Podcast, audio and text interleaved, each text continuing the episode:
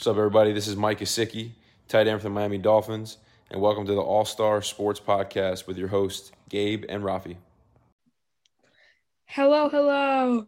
And today we're going to start off with a big signing. I believe we just got the news about today. Um, Trevor Bauer was signed with the Dodgers, three years, $102 million. And then, so in 2021, Bauer will get 40 million, and in 2022, he'll get 45 million. Um, so it's just a wild contract. Like, A, Dodgers are a super team. They were already a super team. Now they're really a super team. B, Trevor Bauer is overpaid. One good 60 game season, but he had a very he had a very good 60 game season. But year before that, uh, year before that, he's not that great with the Reds. He traded midseason from the Indians after that, chucking the ball over the center field fence incident. He wasn't that great last season. He's way overpaid, in my opinion. Trevor Bauer is a borderline top 10 starting pitcher in baseball, and he's being paid like he's by far the best. So yeah, I'd agree that he was overpaid. I mean, the thing about Trevor Bauer is he's being paid like he had a full season with an 173 ERA and a WHIP of 0.795. And the reality is, a he only had 11 starts because of the 60 game season, and B you do have to look at what he did before that.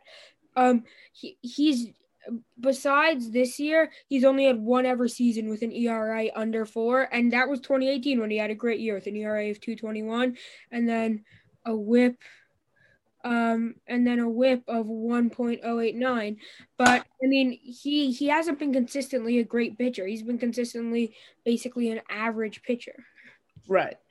He's me, he's a borderline top 10 starting pitcher in baseball, and I only say that because of this year.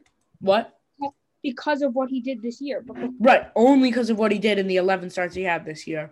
But what he did in the 11 starts he had this year was excellent. Uh, 1.73 ERA, 276 ERA plus, a rounded up whip to 0.8, fewest hits per nine, 12.3 strikeouts per nine innings to 2.1 walks.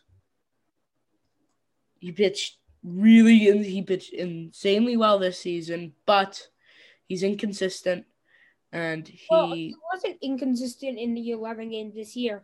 no, he's he's inconsistent and he's shown he's inconsistent. Yeah, over the course of, years of his career, he's had some great starts, but he hasn't consistently been an amazing pitcher. Right. I mean, he's had ERA. I mean, look at these. Look at this. Obviously, the 173 this year. He's never had an, his best ERA besides the 2018 year was a 418. Yeah, I just right and right. Yeah, so let me let me show you this. Trevor Bauer got like 40 to 45 mil a year.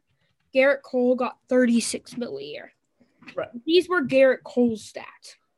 And first of all, I'll say Gerrit Cole did this in 33 games, while Trevor Bauer did his in 11 games. Gerrit Cole, 250 ERA, whip of 0895 in 33 starts. Just that is very good. ERA plus of 185. Okay.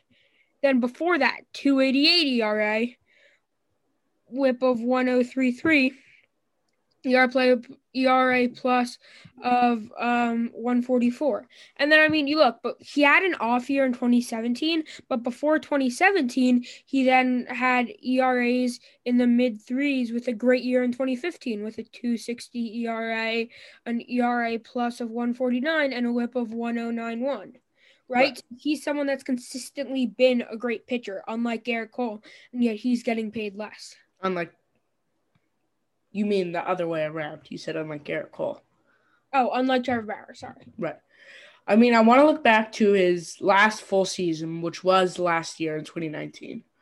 He had 34 starts, and in those 34 starts, put up a 4.48 ERA, which is not good whatsoever. A 106 ERA plus, which is which is really not good. A, a FIP of 4.34 a whip of 1.249. He gave up nearly eight home runs per nine innings. Eight, excuse me, eight hits per nine innings. He just was not a good pitcher last season. One time, well, two time, one time All Star because there was no All Star game this season back in 2018 with with Cleveland, but of a 2.21 ERA in 175 innings pitched. That was a solid year for Trevor Bauer, right? He was sixth in Cy Young. Solid year. That was a very good year. Right. He was a very good year. Sixth in Cy Young voting, led the league in FIP, led the league in home runs per nine. But you look at the course of his career, as you said, he has played one, two, three, four, five, six, six and a half full seasons if you want to count 2020. Six full seasons. One time his ERA has been under four, and it's been it's consistently over four. He's not a very good. He's just not a very good pitcher, in my opinion. But I feel the need to mention You can't say this. you can't say Trevor Bauer is not a very good pitcher after this year. He's still Right. a very good pitcher. Like if you're saying he's a verge top ten pitcher, that's still a good pitcher. Right. But um, because of what he did this year and what he showed in 2018, you can say that over the course of his career, he hasn't consistently been a great pitcher. Right. But the, uh, the the thing I want to talk about with this, I think he was overpaid, but he's still a good player. But Trevor Bauer completely trolled the New York Mets. Yeah, that was pretty fun. right? He had a what it was his link tree. He had a one of his links. The link to his website said LFGM. He had a couple shirts up for a couple minutes that was like "Welcome to New York," like like just Mets related things. Then last night, Bob Nightingale reported the Mets and Trevor Bauer reportedly have a deal, which they didn't, obviously. So I extremely dislike the New York Mets organization, so that was pretty funny to me. I mean, you don't like the Mets organization because they're in your division. Like, Yeah, because against the organization themselves. no, I don't like the Mets because they're rivals with the Nationals. Exactly. So, Well, yeah, don't like the yeah, Mets. I think it's a bit much for Bauer with what he's done in the past and the fact that he only had 11 starts this year. I think you give him 33 mil a year, even Right. up to 35 mil a year. But I'd say like 32, 33 mil a year is the right range for him. Right, but the Dodgers rotation has three Cy Young Yeah. winners. I mean, they have Kershaw, they have Price, who's not that good anymore. He's injured all the time, and now they have Trevor Bauer also. Well, their, their top, their rotation is going to be Bauer, Kershaw, or Kershaw, Bauer, and then Buehler. Right, those are their top three guys. Yeah. But And I'd say this signing put them. I I, I had the Padres winning um the the NL, but I'd say this signing puts them above it. Right. It was kind of like a it was a response signing. Right? They saw what the Padres were doing and they, they knew they had to come in big with something. And they, they came up with Trevor Bauer. But Yeah, I mean, Yeah. nothing against the Padres. They've obviously had a a very good um off season. Yeah. And the the free agent starting pitching market still includes Jake Odorizzi, James Paxton, Jake Arrieta, Rich Hill, Rick Porcello, and Cole Hamels, who are the they're the headliners left.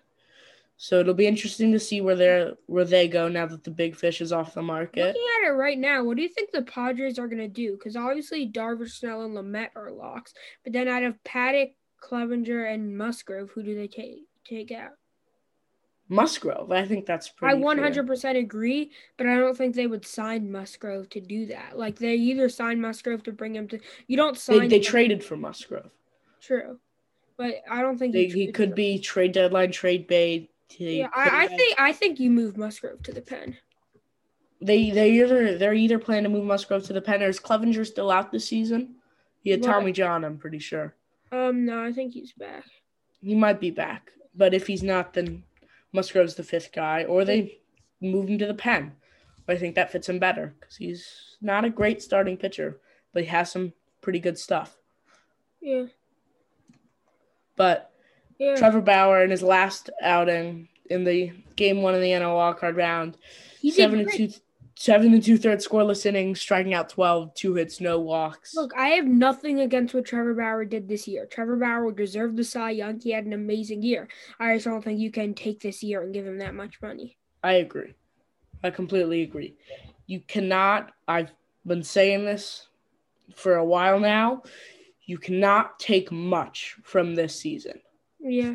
Right? It's a little bit different for pitchers, but still, the main thing is can't take the season into much of an account. Right? So we're going to move on here to some NBA stuff. We have our all star voting. We did this based on what uh, we think it should be, not any sort of predictions.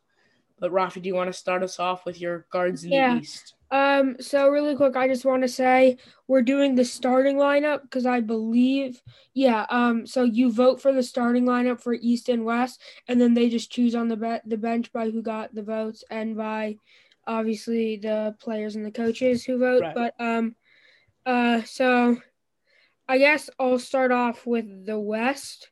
Um, and I'll start off with my first front court. Here, let's just do our two front courts. All right. Um, start off, I had Damian Lillard and Luka Doncic. I um, also have Damian Luka. I think if you have anyone else, you're just deluded. I, I don't know what to say. I think Luka Doncic was the MVP frontrunner for a little bit. I think it's more. I'm leaning more towards Embiid or Jokic, but Luka Doncic is incredible.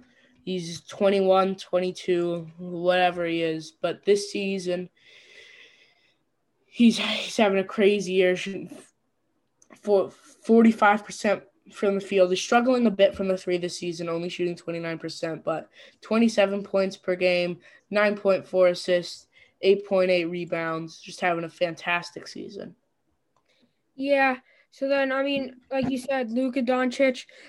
I mean, I think one thing that really set it apart for me was that he's he's a guard ish, but right. he is playing that guard role, and yet he's getting 8.8 boards per game. Right. I mean, he's just helping his team out any way he can 8.8 right. boards, 9.4 assists, and then 27.2 points.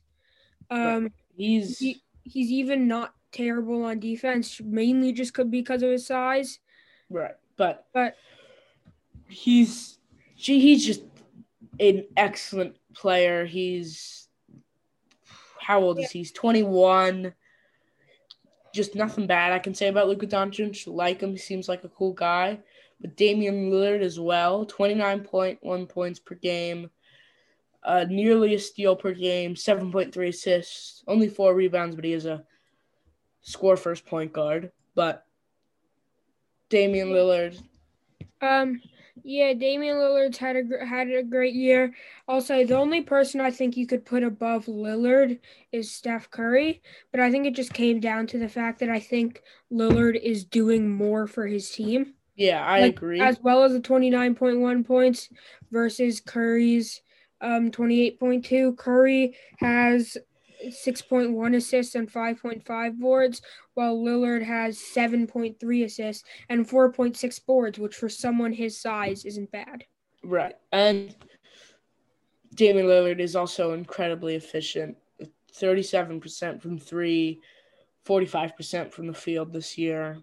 Just excellent. Takes about 10 threes per game. But he's he's just a great player. Shooting ninety four percent from the free throw line this season. Yeah, but he is truly, truly an excellent NBA player. Yeah. All right. So going on to my um uh front court. I guess last time I did guards, but I think I said front court. That's my bad. Um. My front court is Nikola Jokic, LeBron James, and Karl-Anthony Towns. I have Nikola Jokic, LeBron James, and I slid in Christian Wood in there. Yeah. So here's here's what I want to talk about. I want to talk about Christian Wood, and I think that in reality, Christian Wood deserves to well, Christian either Quish either Christian Wood, um, or well, yeah, I'd say Christian Wood deserves to make this over LeBron James. Not over Karl-Anthony Towns, but I'd say over LeBron James. But LeBron's not going to not make the All Star game. He's LeBron. Like, you can't put him out Right. of your All Star lineup. Right. But I do want to shout out Christian Wood because I do think that out of these three, LeBron James deserves it the least. And But he's gonna get it no matter Yeah. what. it's almost like you can't say he deserves it to the least because what he did to deserve it is what he did his whole career, not what he did this year. But out of just this year, I think LeBron deserves it the least. Um, But yeah, Christian Wood, 22 points per game, one and a half blocks, 10 rebounds, averaging a double double. He's he's efficient. He's 50, 59% from the field if you round up, and 42% from three. He only takes about four and a half three pointers per game, but when you're starting big in the NBA, shooting 42% from three is excellent. Yeah. Um, look, I think that so also I'll talk about Karl-Anthony Towns real quick. Going into this year, I thought Karl-Anthony Towns was kind of overrated. A lot of people say he's underrated, but I say I was saying he's kind of overrated. And this year he's kind of just taken that out of my mind. He's averaging 22 points a game for 4.3 assists and 12.5 boards. He's averaging a triple double. I if you when you're averaging 12.5 boards a game, you always know that's good. And one thing is, you he's averaging six. He's averaging six free throws per game, and he's shooting 96% from the line. Right. Which is insane. Right? Yeah. When you're averaging um 6.3 attempts per game and you're making six six attempts per game, it's crazy. It's a whole new factor, yeah. right? You can have your best player be able to stay in at the end of games. He can Yeah. he's able to stay on the court in all scenarios. Um, yeah, and then I mean, three. He's thirty-seven percent from the line, um, which is is for a center. Honestly, It's I'm, respectable. yeah, I Uh, want to point out Nikola Jokic really quickly. 26 points per game, 8.4 assists, 11 rebounds, arguably the MVP right now. He's having just a great season on the Nuggets. I mean, shooting 57% from the field, 38% from three. He's extremely efficient. He's a most talented big man in the NBA right now. He can do it all. He can pass.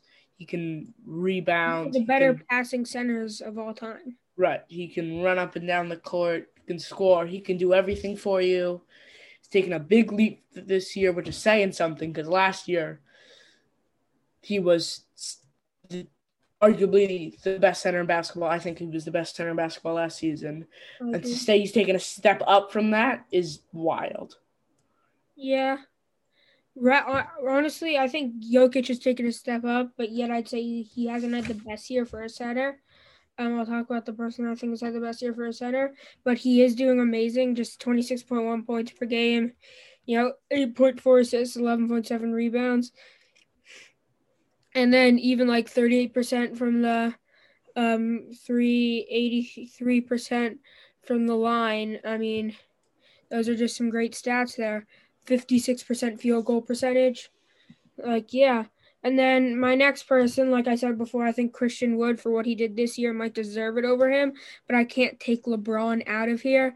And LeBron has still had a great year 25.1 points per game, 7.8 rebounds, 7.7 assists. And honestly, I think LeBron might deserve it over him just because LeBron, just because of those assists, which honestly, I mean, yeah, it's LeBron.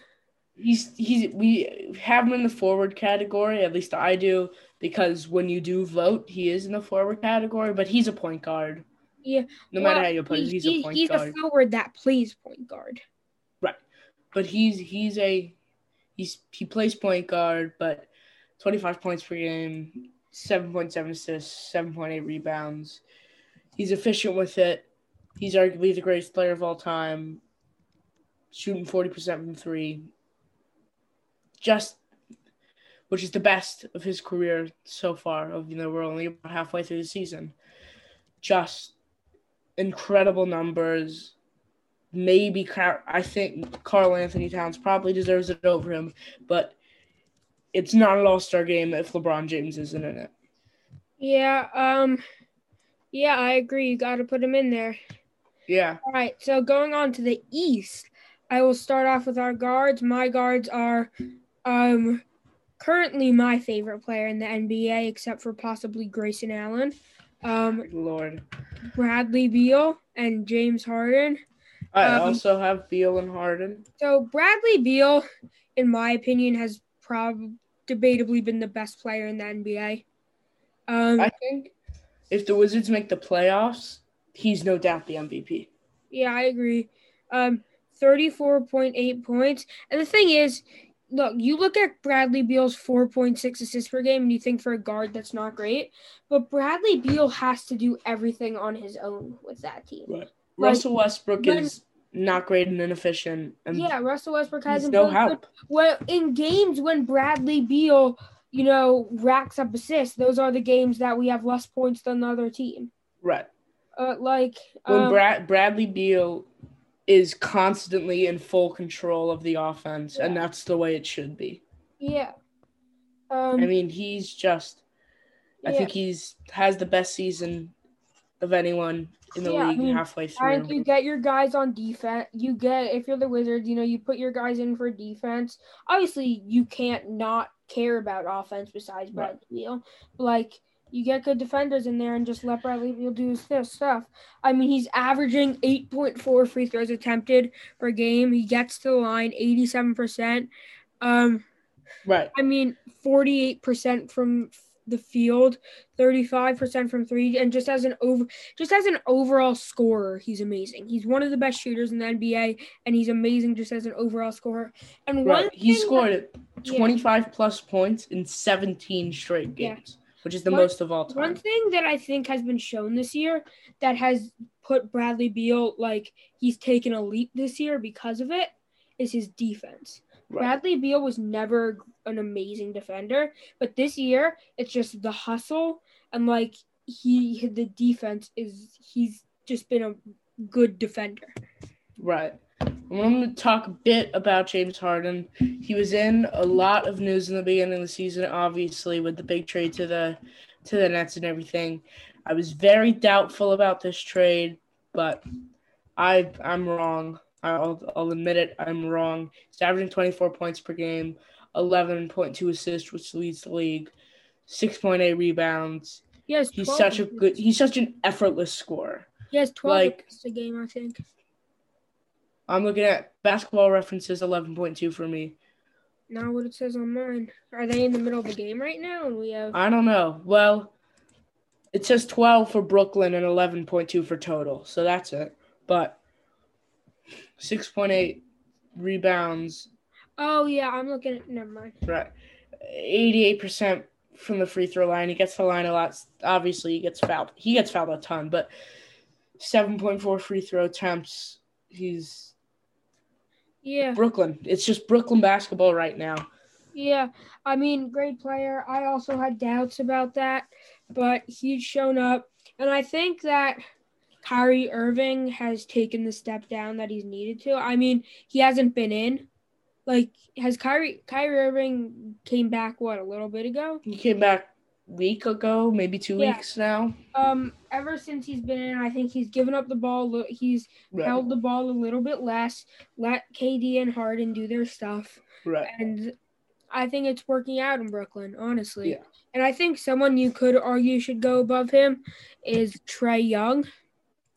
Yeah, I mean, for Trae sure. Young, 26.6 points per game, nine assists, and four rebounds. But I just think, you know, the assists the assists and even the boards put Harden above him. Right. Harden's also pretty efficient with it. I mean, 46% from the field when you're taking 16 shots a game is pretty is is pretty good. And 36% from the 3. He's I like when you just watch James Harden play, he just looks so effortless scoring the ball, right? Like takes those step backs, he just releases it like it's nothing. He's just a fun player to watch. He's a great player. I think he is. I was. He's proved me wrong in this trade. Yeah. So Um. I'll move so- on here to my East forward starters. I have Kevin Durant. I, I think the MVP MVP frontrunner Joel Embiid. Then I put Giannis Antetokounmpo in, but I think you can. There's a few arguments for players like Gordon Hayward, mostly just Gordon Hayward, maybe Jayson Tatum, but Gordon Hayward mostly. So I do not have Giannis in, and I don't have either Gordon Hayward or Jayson Tatum in. Who do Um, you have in? I have Kevin Durant, Joel Embiid, and Julius Randle. Um, so, um, I will we'll get to that later. I'll just really quickly go by these other two because we obviously we know about them, but um, Kevin Durant, thirty point eight points per game, five point two assists, seven point five rebounds. I mean, just the main guy in Brooklyn and he's been doing he's been doing great. You know, 45 percent from the three, um, fifty three percent from the field. Like, obviously, he's doing great. And Yeah. Joel Embiid, um, twenty nine point one points per game, ten point eight boards. Just watching him demolish the Wizards was crazy. But um, he's right now either him or Bradley Beal is my MVP front runner. Right. The only issue with the Bradley Beal MVP campaign is that the Wizards are horrible. But if he's able to carry the Wizards to the playoffs, which are only like a game and a half out, I think, right now, Brad, there's no doubt in my mind Bradley Beal's the MVP. But the Wizards don't look like they're going to make the playoffs right now. So for that reason, it's got to be Joel. Yeah. I'll move on here to the only controversial one we have. I think I picked Giannis. and I got Julius Randle. Yeah, I picked Julius Randle. He's a just a massive surprise this season, but I picked Giannis. Twenty-seven points per game. Um, the turnover numbers are a bit high, three point eight, but he's an excellent defender. One point one blocks, one point one steals. Obviously, the reigning defensive player of the year, but six assists, eleven rebounds a game. He's not great from the line, but he only shooting sixty percent but he's pretty efficient elsewhere. 56% from the field, 28% from three, which is obviously not great. But to think if Giannis could improve his three point shot to maybe like 33, 34%, that would be frightening to any. Yeah, I think like, okay. that's just- the only weakness of his game is you can foul him and he's not an excellent free throw shooter or three point shooter. Yeah. Giannis, Giannis is averaging 27 points a game.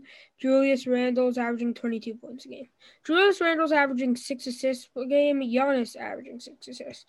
Giannis 11 rebounds. Julius Randle 10 rebounds.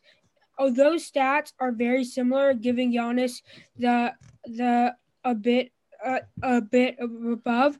Then look at this. When those stats are that close, and then you look at three point percentage, 39 versus three point percentage, 28, free throw percentage, 60, free throw percent, free throw percentage, 80, um, field goal percentage, 47, field goal percentage. 56, which is very good. But you look at the stats, they're mostly similar, except for Julius Randle getting the, a bit of the edge, which, and also I just think the fact that Julius Randle has absolutely no one around him. Like Julius Randle, the Right. Knicks are just out of the playoffs, and that's purely because of Julius Randle. Like Giannis might have better stats, but the fact that Ju- that, that the Knicks are 10 and 13 is purely because of Julius Randle. Yeah, I didn't take that type of thing into a bunch of consideration. I genuinely don't with the All Star picks. Awards is a bit of a different story, but All Star game, not I So simply based off of player performance, and I think Giannis has the slight edge in stats, so I Um, gave it to him. So I want to throw in Gordon Hayward's name really quickly. He's elevated his game immensely this season. I thought he was way overpaid when the Hornet Hornets signed him, but he's averaging 22 points a game, uh, half a block, a steal, 3.9 assists, five rebounds. He's a strictly scoring type of guy, but he's very efficient shooting 50%, which when you're shooting 16 shots a game is very good, and 43% from three, which is excellent. So, yeah, I think he just deserves a bit of a shout. So, someone I do want to give a shout out to that I think that could have gone in front of Julius Randle for that last spot. That all it also isn't Gordon Hayward for that number three spot. I got three people above Gordon Hayward. I I, I, like Gordon Hayward. I take Jayson Tatum over Gordon Hayward. I yeah. So I take Julius Randle, Giannis, and then Andre Drummond. 18 points per game.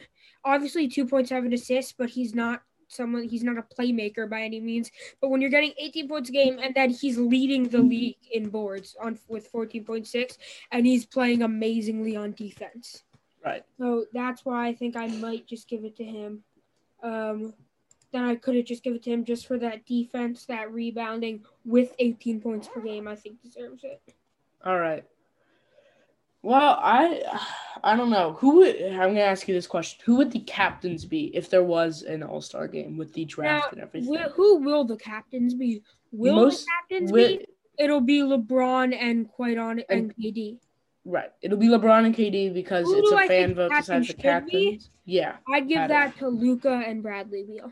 I agree with that one, but I will they like name they'll name an all star team, right? It's there's just won't be a game. I'm pretty sure there might be a game, or did they? I, I there were a bit of a there was some talks about it. I'm pretty sure, and then LeBron he LeBron came out and said why play it? There's no real point, that he wouldn't play in it. So yeah, I you gotta they're gonna take that into a ton of consideration. Yeah. But let's move on to everyone's favorite segment, Rankings Friday. And since it is the episode before the Super Bowl, we are ranking our top 10 Super Bowls. Yeah, Rafi, kick it up, kick it off with right, so, honorable mentions. Um, well, 10. do you have any honorable mentions? I don't. Neither do I. So I think for the first time ever in Rankings Friday, we're going straight into the top 10. This is history here, folks. Yeah. So, um, my um first my first one will be Super Bowl XVI. Um, I'll just be. I saw the Roman numerals for these, so I'll be throwing those in. But mm-hmm. um, it was the 49ers beat the Bengals 26 to 21. Um, and what's just the big thing about this is it was a great game because it's the 1982 Super Bowl. The 49ers led at halftime 20 to 0 and then the Bengals come out of the half hold the 49ers to six more points the whole game and then score 21 and it ends up being a close game 26 to 21 they almost came back to win that game um, with um, with Ken Anderson having an amazing game and um, I just think that deserves on that list just for that comeback that almost that was almost completed. All right, I'll move on to my number ten, which is I did not do Roman numerals. I I despise Roman numerals. I think they're annoying, but I'm going Super Bowl thirteen, Steelers thirty five, Cowboys thirty one, capped off a legendary Steelers seventies with three rings or the first team to three rings, coming in unquestioned dynasty. Um, great game, high scoring game. Yeah. Yeah. Um, I think in reality that one might deserve it at ten, but the Steelers won, so no. Right. Um. So my next one is going to be I'll just say Super Bowl four, 1971 more commonly known as the Blunder Bowl. The Colts beat the Cowboys 16 to 13. Oh, I've never heard the Blunder Bowl before. It's very famous because basically it's known as both teams played terribly and it was a complete tear like um but it, it So I ask why is this at number 9 for you? It was good because it was a very close game and like there was an amazing finish, but there were 11 total turnovers and a missed PAT, which was a bigger deal back then because it was a 20 yard um, one. And um, and it all I just had to put it on here because the Baltimore Colts were on it. Um, right. And yeah, and then um. All right. Um.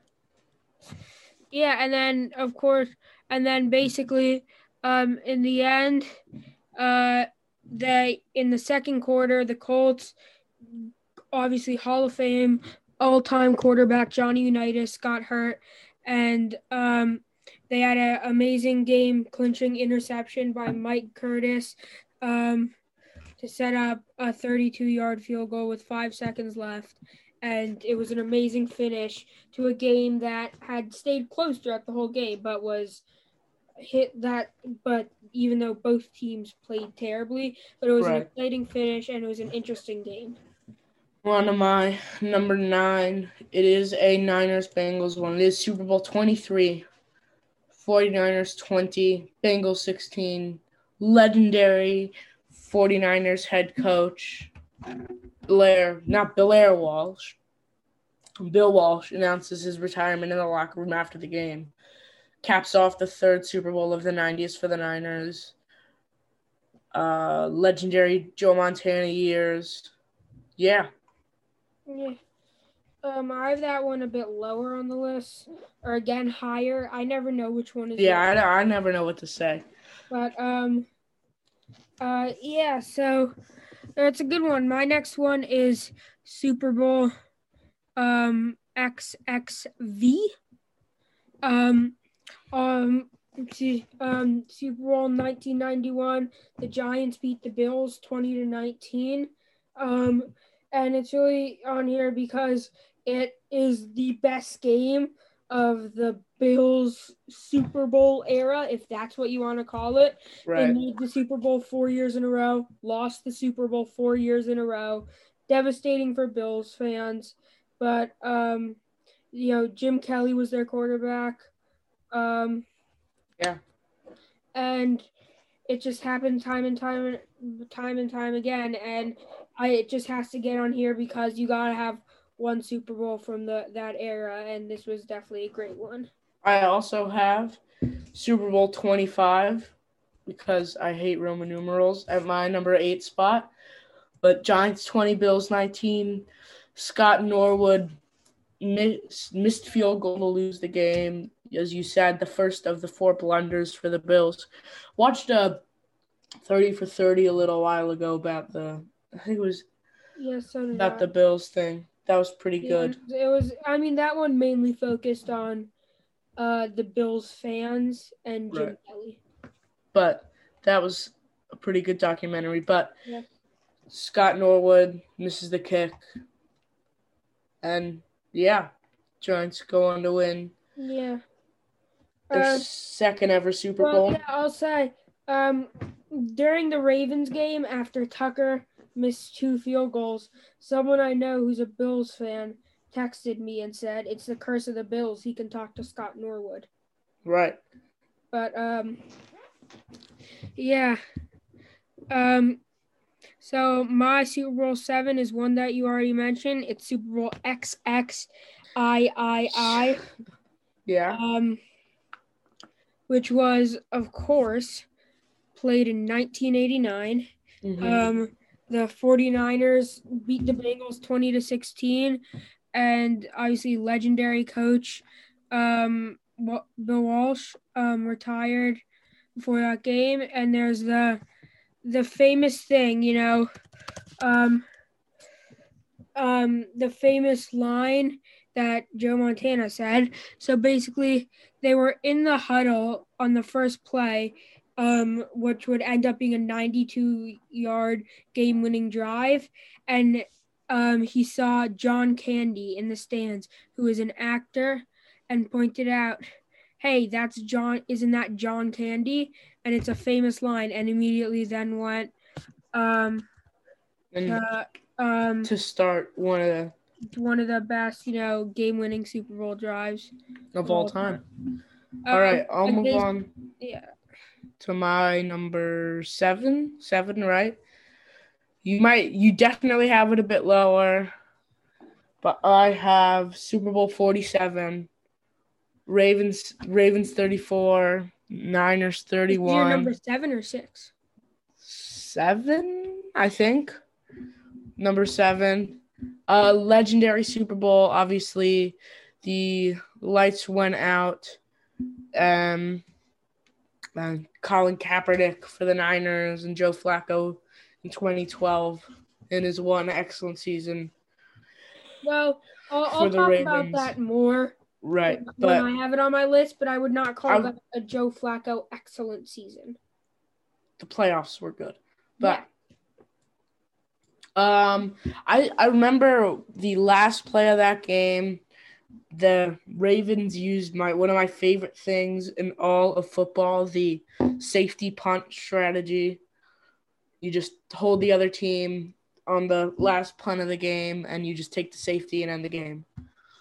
Yeah, well, we had to have the last the last second punt, but right. Josh Bynes um, got the tackle. Right. So you move on now. All right. So my next one was Super Bowl LII we all well, we all um, remember this Super Bowl. Um, it was in 2018. It was a little bit. It started the downfall of Tom Brady. Um, because obviously the next year went. Obviously, Tom Brady's in the Super Bowl now, so hard to say the downfall. But um, started the end of his career with the Patriots. Um, uh, you know, um, I mean, not even that because they won the Super Bowl next year. But Brandon Eagles beat the Patriots 41 to 33. Um, obviously famous. Um, Nick Foles came in after Carson Wentz, who had had an amazing year, um, got injured. And then Nick Foles, obviously the famous play, the Philly special, where Trey Burton threw a touchdown pass to quarterback Nick Foles. Right. Um, and um, yeah, and it definitely um, deserves to be on this list. Brandon Graham forced fumble on Tom Brady. And yeah, it was a great game. Yeah, I'll move on to my number six. I have that game bit lower down, but I'll move on to my number six. It is Super Bowl 34, Rams 23, Titans 16 the the one short game where Rams were able to stop the Titans, where on the reach, stop them at the one to end the game. Kurt Warner's one Super Bowl victory. I Kurt Warner's just a legendary guy, super cool guy. Went from bagging groceries to winning Super Bowls in like two years, but that's besides the point. Legendary moment means legendary Super Bowl. Yeah. Yeah, so my next one, I think you'll definitely have it lower, but I have Super Bowl XLII. 2008 Super Bowl, Giants beat the Patriots 17 to 14. Obviously, um the what? Um 9 and 7 Giants? 9 and 7 wild card team Giants. The Giants beat the undefeated Patriots. Very well known for um the helmet catch. Right. As a, as it has been known um, by today, Eli Manning was getting heavily heavily pressured, and then he sees um, David Tyree on just a flyer post route going deep, and David Tyree caught it, but couldn't hold on to it, so he just put it on his helmet.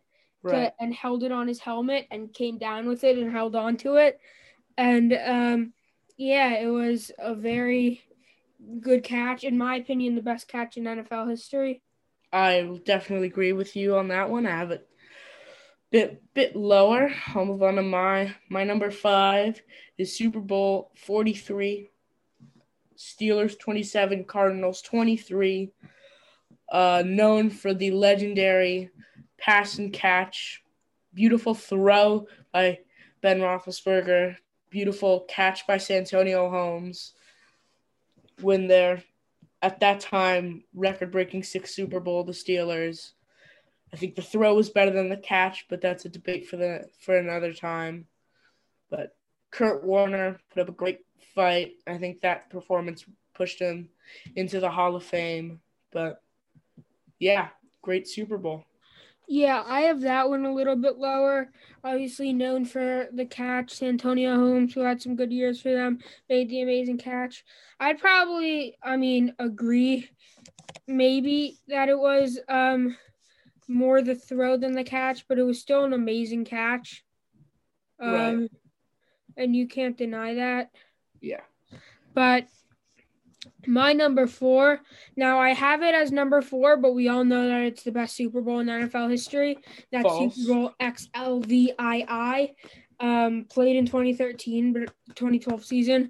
Ravens beat the San Francisco 49ers 34 to 31. Now, you said earlier, great season by Joe Flacco. Joe Flacco, we had a good offense that year. Joe Flacco was not the pure reason for that. Joe Flacco had an amazing playoffs. And obviously, it was Ray Lewis's last game.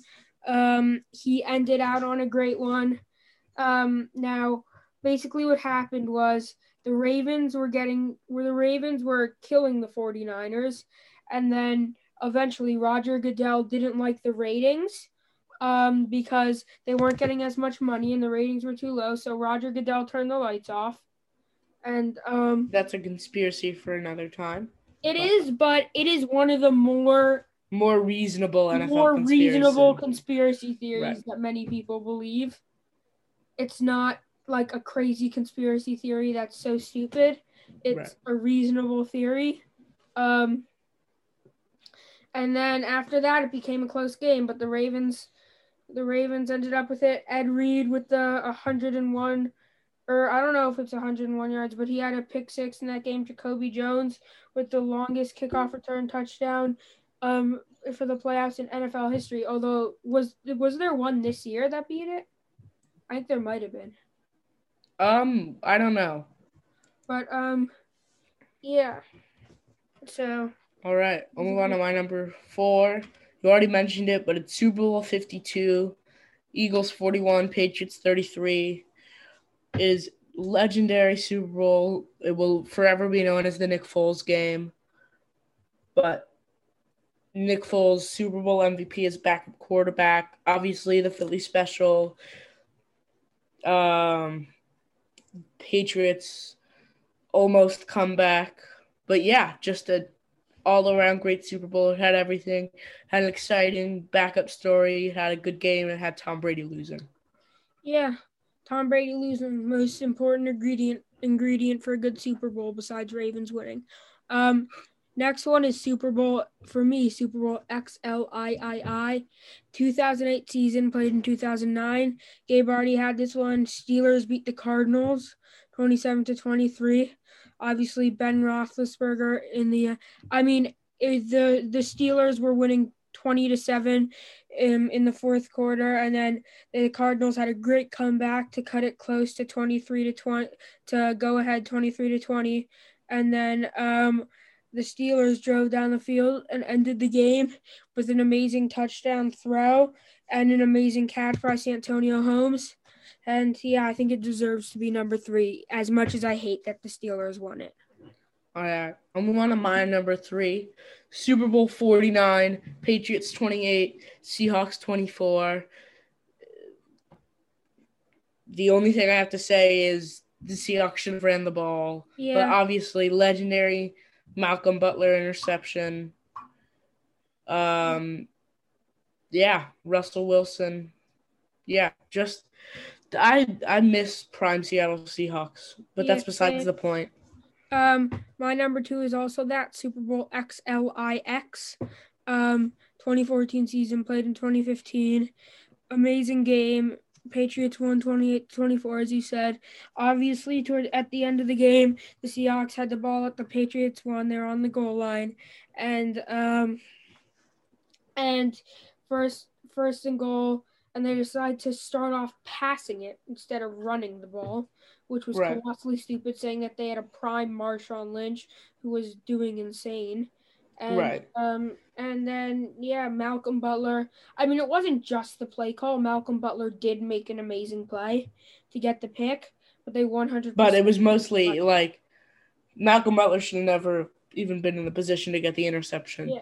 Also, want to say, and one thing about Malcolm Butler that has has to do with the Eagles Patriots game. The why was Malcolm Butler benched minutes before the Super Bowl? Was it Bill Belichick throwing to get Tom Brady off the team? Who knows? But Well, Yeah. Malcolm. Well, that was Malcolm Butler. Was that his last game as a Patriot or no? I think it was. Yeah, that might I think he left for the Titans. That might have just been him, but No, no, I remember it. There was a lot of there was a dr- lot of drama at the trade deadline because they traded Jimmy because Bill Belichick reportedly wanted to trade Brady over Jimmy G, but Kraft wanted to keep Brady, so they traded Jimmy G, and Bill didn't like it, so tried to throw the Super Bowl. Who knows? But we'll never find out. um, yeah. We'll move on to my number two. Bit high because of bias, but it's Super Bowl 42. Giants 17, Patriots 14. Um, I I've heard this story before of a reporter who was in the bathroom during the helmet catch drive and was on the phone with and with his buddy who was watching the game, and he was like, during the David Tyree catch, he was like, "Oh, Manning escapes the pressure and hits Tyree for a first down," and then he explained. Then he went back and saw the Plaxico Burress game-winning touchdown catch. So after the game, because he's a journalist, he rushed onto the field. He went to go immediately interview Plaxico Burress because he thought there would be a storm of reporters going to go interview him because he just caught the game-winning touchdown in the Super Bowl. But he looks over and he sees mobs and mobs of people over at David Tyree. Just So he was talking to his friend while he was going to the bathroom. yes, because it's the game-winning drive at the Super Bowl. So don't go to the bathroom. Uh, who knows? What, whatever he was doing, but yeah, Yeah. legendary story, story, legendary moment. Obviously, Plaxico Burress didn't end up having making the best decisions, but no, that Plaxico Burress one of the weirdest ways you can. what did he even go to jail for again? He had a gun in his pocket and he tripped or something, and he accidentally fired the trigger and shot himself in the leg. No. So And he was carrying the gun illegally. yeah, or whatever it was, but just stupid, Yeah. stupid thing. All right, So- but you move on to my number one, to your number one. Yeah, and no, uh, it's the same as mine. Uh, it's definitely going to be the same. Super Bowl LI uh 2016 season was played in 2017. First Super Bowl ever to go into to overtime. The Patriots obviously it's famous and it has set up a road for the Falcons um blowing leads starting with this in the third quarter they were in a great position they were winning 28 to 3 then there was an amazing Tom Brady comeback um and they ended up going into overtime. The Patriots won it. I think there was a huge face mask call that was missed. Um, that could have prevented overtime and just had the Falcons win it right there. But um, but yeah, and it just set up. It set up for the beginning of just lots of legendary Falcons- Falcons, legendary Falcons moments. blown leads, Right, and eventually made them known for just blowing leads. right. That's what the Falcons are now. They are the team that blows leads. Yeah, and But obviously there's the that- whole thing about how um, Arthur Blank, the Falcons owner, coming down to get ready to accept the Super Bowl trophy, Right. and then getting his heart broken. Yeah. Um, I visibly remember that Super Bowl. I was in California for I think a bat mitzvah, and flying back the night of the Super Bowl against my will, but I had to fly back, and so had the Were you able to watch it? no, because there were no airplanes on the flight, but they had the um the flight attendant would announce the game anytime we scored and got off the plane at the end of the first quarter about was watching the second quarter while getting our bags, listening to the third quarter in the car, got home about in the middle of the fourth quarter and just boom, just Falcons just implode, turnover after turnover. Yeah. Yeah, it was a crazy game. You got to feel bad for Falcons fans. Right. Just even feel bad for Atlanta sports fans. Atlanta sports just have it rough right now, but Yeah. All right, that wraps up today's episode. I hope you all enjoyed. Have a beautiful Super Bowl weekend. Check out our website, www.allstarsportspod.com, and our Instagram at All Star Sports Podcast. And we hope to see you next time. Peace out.